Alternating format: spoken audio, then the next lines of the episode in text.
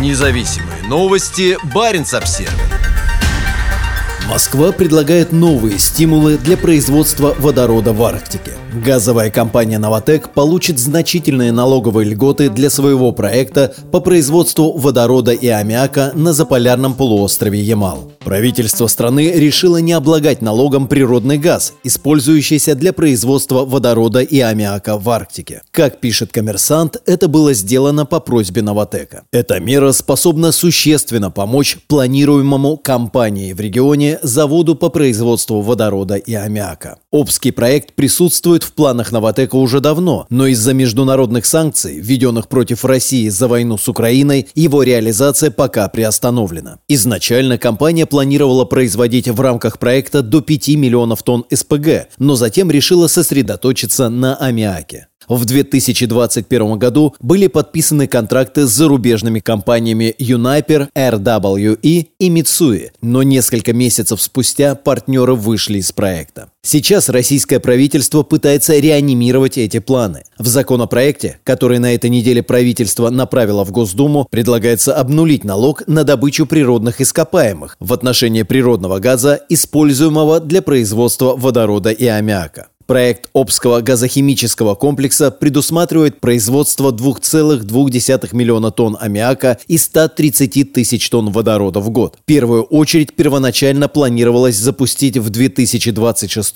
а вторую в 2027 году. Ресурсной базой проекта станут Верхнетиутейское и Западно-Сеохианское месторождения. Проект также предусматривает мощности по улавливанию и хранению до 4 миллионов тонн углекислого газа в год, что должно было сделать аммиак и водород привлекательными для европейского рынка. Сейчас в Арктике есть еще несколько проектов по производству водорода и аммиака. На севере Норвегии компания Горизонт Energy планирует использовать природный газ месторождения Сневет, Белоснежка, для производства до 3000 тонн голубого аммиака в сутки. В норвежском городе Берлево компания Warangerkraft строит завод по производству зеленого водорода на базе местного ветропарка. Аналогичный проект обсуждался и на Кольской ветроэлектростанции в Мурманской области. На фоне растущей переориентации международных рынков на новые и возобновляемые источники энергии российские власти сделали производство водорода одним из приоритетных направлений. 15 октября 2021 года премьер-министр Михаил Мишустин подтвердил, что в течение трех лет в новые отечественные технологии производства, транспортировки и хранения водорода будет вложено 9 миллиардов рублей.